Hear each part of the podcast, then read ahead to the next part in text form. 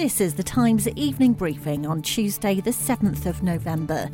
Rishi Sunak unveiled his vision for Britain today as MPs and peers packed into the House of Lords to hear the King's speech. It is mindful of the legacy of service and devotion to this country set by my beloved mother, the late Queen, that I deliver this, the first King's speech in over 70 years. Charles said Rishi Sunak's government will take the difficult but necessary decisions to change Britain for the better. With a general election expected next year, the Prime Minister put a series of criminal justice laws at the centre of the speech. My government will act to keep communities safe from crime, antisocial behaviour, terrorism, and illegal migration.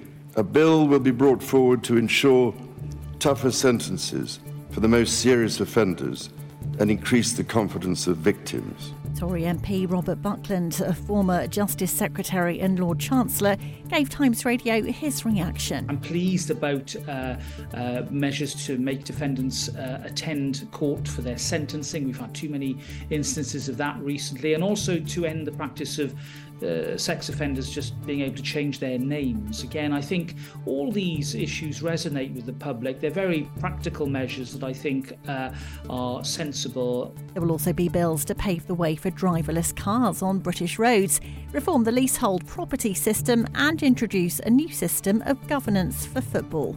Rishi Sunak told the Commons the government policies in the speech will create a brighter future. What will all this mean for the British people, Mr. Speaker? More jobs, more investment, and higher growth. More police on the streets with stronger powers to keep us safe. Places people are proud to call home.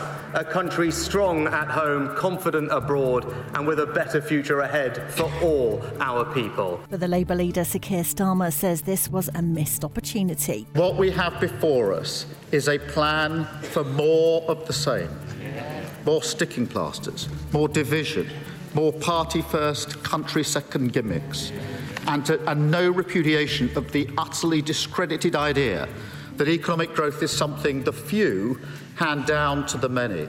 Israeli troops have continued their advance into Gaza City and are engaged in fighting close to the Al Shifa hospital, the territory's largest hospital. It's reported that soldiers from the Israel Defense Forces and nearing the site, which Israel claims sits on top of the Hamas headquarters, which the group denies. Meanwhile, Israeli PM Benjamin Netanyahu says Israel will consider tactical little pauses in its war on Hamas, but he insists there can be no ceasefire at least until the hostages seized by Hamas on October the 7th are released. We've been speaking to Hadass Calderon. Her son and daughter are still missing. She gave this message for mothers everywhere. Imagine for one minute, your child, your young little boy or girl, being kidnapped suddenly with, from their safe house with pajama from pajama from their bed. No shoes, no nothing, just kidnapped like that. When they helpless, terrified, confused, and the former England captain Wayne Rooney has revealed he drank alcohol until he almost passed out and used it as a release to escape pressures early in his Manchester United career. Speaking on a podcast hosted by Rob Burrow, the former rugby league star and motor neurone disease campaigner, Rooney opened up and admitted that he used alcohol as a coping mechanism. Newly appointed Birmingham City manager says the height of this reliance came after he left Everton aged 18 for Manchester United. And you can hear more on all these stories throughout the day on Times Radio.